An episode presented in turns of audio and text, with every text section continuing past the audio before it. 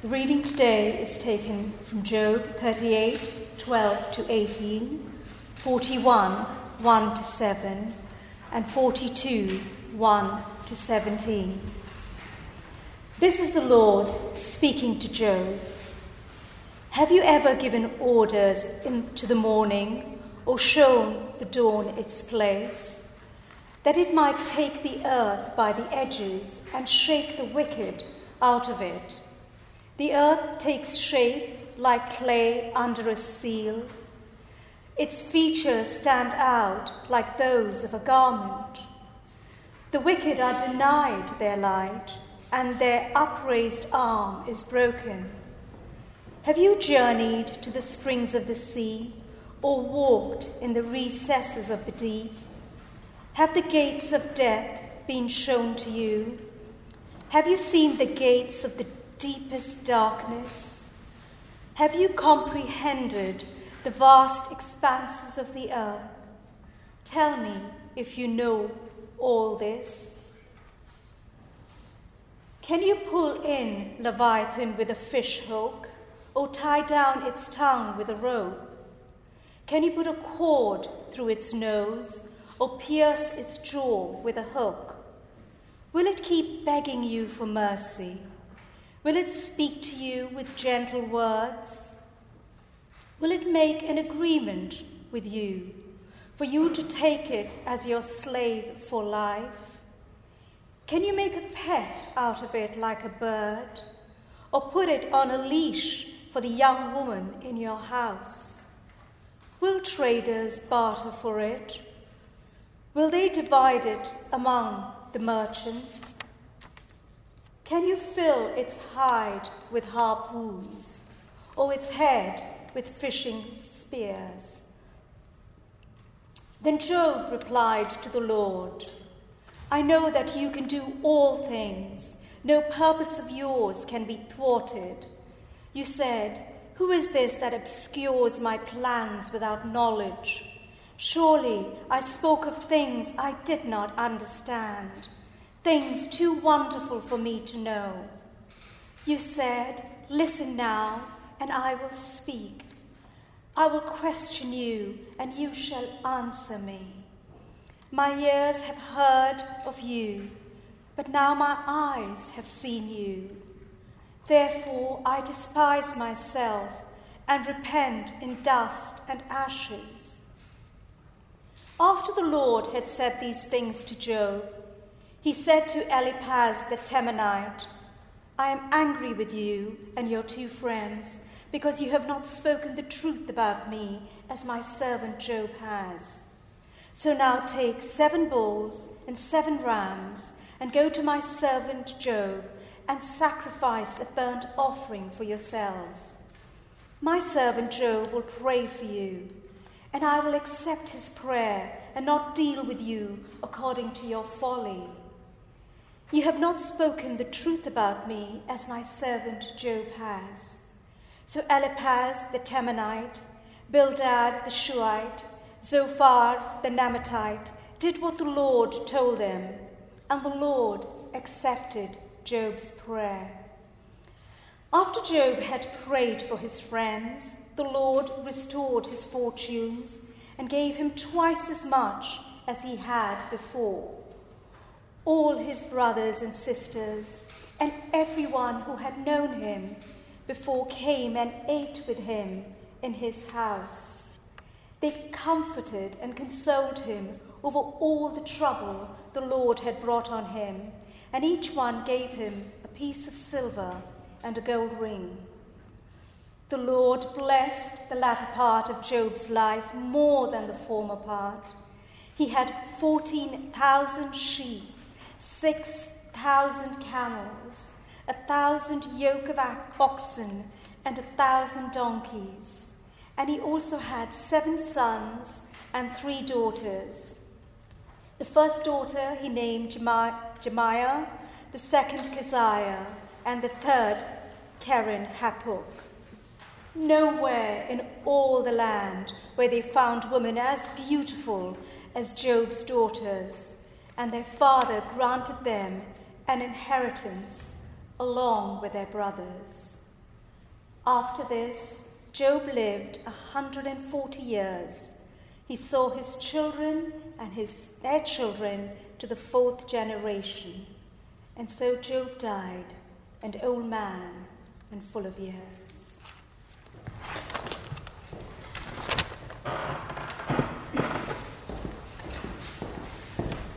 Thanks for reading. Well done on those names. Claire, thanks for your welcome. And Michael, thank you for sharing with us. And thank you to all of you for having me for these three sessions. May I pray?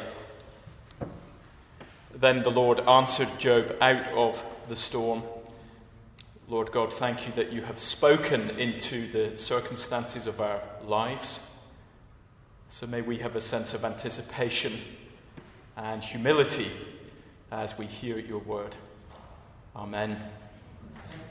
So that's the ending of Job. They all lived happily ever after. If you've enjoyed Job for its gritty realism, you may find that ending a bit cheesy, a bit too Disney. There's a great recent movie called Saving Mr. Banks. It's the true story of the creator of Mary Poppins, P.L. Travers negotiating with Walt Disney to sell him the rights to make the movie. You may know that Mary Poppins, the novel, was a darker story in the original, and she feared that Walt would sell out, that he would make it all penguins and cartoons and happy endings, which, of course, he did. Uh, P.L. Travers apparently didn't agree that the final output was supercalifragilisticexpialidocious. We will get to the happy ending, but the reality is we often live in the confusion that is really laboured in the book of Job 37 chapters of speculation by his friends and of agonising questioning by Job, as we often agonise when disaster strikes. And in a way, we really should have done a 40 week series in this book because if we'd gone through it chapter after chapter, it would leave us where we should be at this point, gasping for answers, gasping for God, because we really only get anywhere when, like a breath of fresh air, 38 verse 1, the Lord answered Job out of the storm. It's a big moment. What's he going to say? What's the answer to evil and suffering? Well, it turns out the answers are not so much focused around why as who. God talks about himself. This is our first point. Let me read 38, verse 4. Where were you when I laid the earth's foundation? Tell me if you understand. Who marked off its dimensions? Surely you know. Down in verse 12, have you ever given orders to the morning? And if we read on in chapter 38, we'd see verse 16 Have you journeyed to the springs of the sea or walked in the recesses of the deep? They say that we still know more about outer space than we do about the oceans. The waters are so murky, the pressure so intense. Virtually no one's ever explored the recesses of the deep. Have you? Verse 18 says, Have you comprehended the vast expanses of this earth? Or, or, as verse 19 goes on to talk about light and darkness, where did they come from? Verse 21 Surely you know, for you were already born when light and darkness were formed, weren't you, Kev? No, actually, I was born in the late 1970s in a hospital outside Glasgow. Oh, what about verse 31? Can, can you loose the cords of Orion? Can you bring forth the constellations? Can you raise your voice to the clouds? Do you send lightning bolts on their way? Do they report to you? You might be able to feel this. It's, it's relentless. It goes on all the way through the next chapter as well. God's response is to throw the questioning back the other way, not as a deflection, but by way of a reminder of what the dynamics in this relationship are. Were you? Have you? Can you? And Job, with great humility, remember how much this man has suffered and wrestled and questioned. Job in chapter 40, verse 3, gets God's point. Chapter 40, verse 3, Job says, I am unworthy. How can I reply to you? This rhetorical speech is not cruel. Uh, God wants us to talk to Him about our pain, permission to lament, as Job's been doing through the book. But God's words here are a rebuke to us all. Job gets that. Will we be able to get it in our world where people are big and God is often so small? Where if we do talk to him, it's often, isn't it, as an inferior or an equal, or sometimes at best just a slightly bigger version of us. God talks to the oceans like they are a small dog. He moves constellations around like marbles. He has seen the recesses of the deep. People sometimes say, if, if I met God, I'd tell him a thing or two. Really? About what precisely? That he doesn't know everything about already and completely control. The God I believe in would never dot dot dot. I like to think of him as whatever. Are you honestly suggesting that what you or I like to think of him as would be the main point about the person who laid the foundation of the earth? I don't mean this rudely. And God doesn't mean it cruelly. It's helping Job to be reminded of who God is and who he is. And Job, still in his place of agony, trusts God. Will we? Well, if we need more persuasion, God comes back for round two. So brace yourself for God's second speech, which is more of the same kind of rhetoric. But it's clear, I think, in God's second speech that his intention is not simply to rebuke, but to comfort. And in 40, verse 10, which isn't on your sheet, God offers Job the chance to put on the wig and the gown, if you like, and to run the Supreme Court of history himself. God says, Adorn yourself with glory. You unleash your fury on the proud and the wicked. You try and bring justice with your penal system, Job, if you can. You may remember the movie Bruce Almighty. Uh, Jim Carrey's character gets annoyed at God one too many times. And to teach him a lesson, God puts him in charge of answering all the prayer requests in the world, which partly proves too much administratively for Bruce. Millions flooding into his inbox every second, maybe like some of you feel. But the ones he does answer, uh, of course, result in the chaos of unforeseen consequences. That's the kind of challenge being placed here. And again, it's not cruel, it's God's way of reminding Job that he is the righteous judge of all, including the judge of all beastly forces.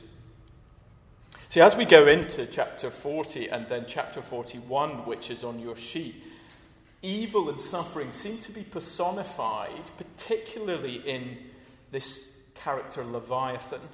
So, 41 verse 1 Can you pull in Leviathan with a fish hook? And always reminds me that verse of the first time my father in law took me fishing when I caught myself, actually, as the line came flying back into my mouth with the hook. Um, apparently, that doesn't count as making a catch in fishing. But the point is, when you read Leviathan, read in the forces of evil. Why do I say that? Well, if you do a Bible Gateway search, Leviathan, Isaiah 27 is a verse where Leviathan represents spiritual evil forces, and God speaks of a day of judgment on Leviathan, that coiling serpent, that dragon of the sea. Surprise, surprise, right at the end of the Bible, another beast is described as being like a serpent, a dragon, as the book of Revelation draws that imagery together around the character Satan. who was wreaking havoc at the start of the book of Job. 41 verse 7 Can you fill his hide with harpoons or his head with fishing spears? I'll just read to you some of the words that the chapter then goes on to use about Leviathan. He lays people low. He produces terror, fire, terror again, strikes fear into mighty people, cannot be intimidated. He is high and mighty and proud. Leviathan, aka Satan. Can you? Will you tame him? Stop him? Everything evil in our broken world ultimately traces back to his destructive influence. God made the big beast, though, even the big frightening ones. He made Satan, which raises loads of questions, doesn't it? He didn't make him evil. God's not morally responsible for Satan's havoc, but to God, he is a creature. And that means he wreaks havoc only under God's permission. I guess suffering and evil, they, they anger us so much because aren't they the thing that screams most in our lives that you are not in control? We cry with Job. We cry, why? Especially if you are good and fair, God, why? God doesn't explain why in the detail here. God speaks to us about himself. Partly to make the point who are we, to tell the just judge how to run his universe, but also to bring comfort too. See, Satan and his forces, they may not be on our leash, but the Almighty, as he's called 31 times in the book of Job, the Almighty can leash the beast. And one day God will, if you like, fish him out of the world on God's hook for Satan never to terrorize anyone ever again. And again, as we head into our third and final point, humble Job gets the point. Chapter 42, verse 2. I know that you can do all things. No purpose of yours can be thwarted. I don't know what pain you might be going through now or will do in the future, or in your work, perhaps helping people who are going through real horrors. No purpose of God's can be thwarted. Does it help to know that? It helped Job.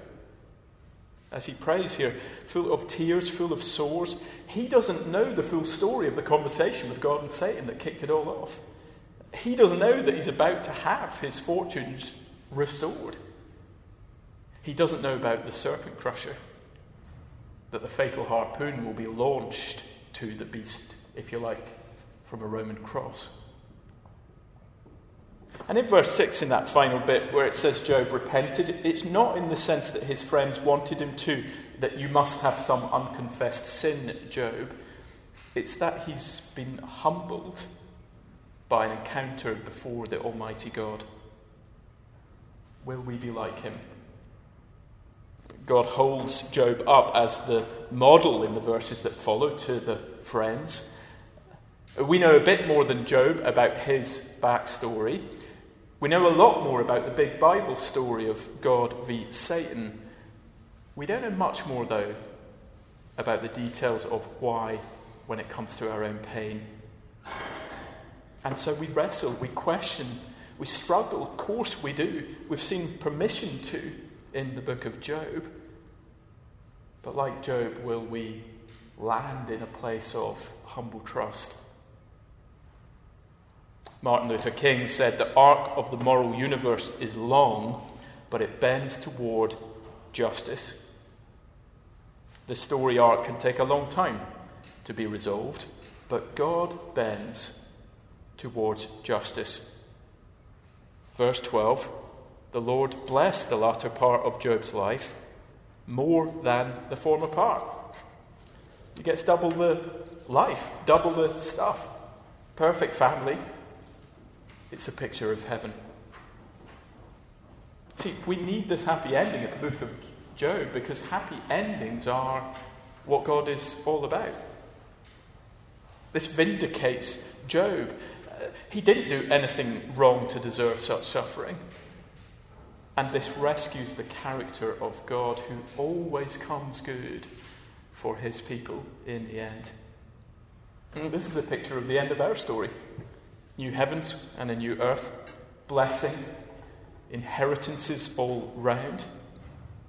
No promise that it will get well anytime soon in our particular situations, but a fairy tale ending for God's worshippers is assured. Is it worth the pain, though? Was it worth Job's pain? We might ask, was it worth the cross? The ultimate example that sometimes God allows what he hates to accomplish what he loves. Near the end of my mother's battle with cancer at the back end of last year, she got me into the writings of Corrie Ten Boom, who she had found to be a great inspiration. Corrie Ten Boom spent most of 1944 in Ravensbrück concentration camp with her sister Betsie, who died just before Corrie herself was released. Uh, one of her favourite illustrations as she travelled the world telling her story was an illustration about a tapestry. A tapestry, as you know, is the front is, is art, but the back is, is a mess. You might be able to see something of the image, but on the back of a tapestry, you see knots and loose ends and ugliness. Her point was that's often like our lives. We look at them from the perspective of the back, where we see the mess and often can't see the beauty of what God is actually making. Corrie Ten Boom wrote this poem My life is like a weaving between my God and me. I cannot choose the colours, he weaveth steadily. Oft times he weaveth sorrow, and I, in foolish pride, forget he sees the upper and I the underside. Not till the loom is silent and the shuttles cease to fly will God unroll the canvas and reveal the reason why. Very hard in some situations, isn't it, to see how circumstances could be part of a bigger, beautiful story. But on that day when, if you like, the upper side is revealed, it will be glorious. God's Son at the centre, holding everything together. All of our stories weaved in beautifully. And we will be saying, Praise you, Lord. You did not put a single foot wrong in any of the detail, and you are good no purpose of God's can be thwarted.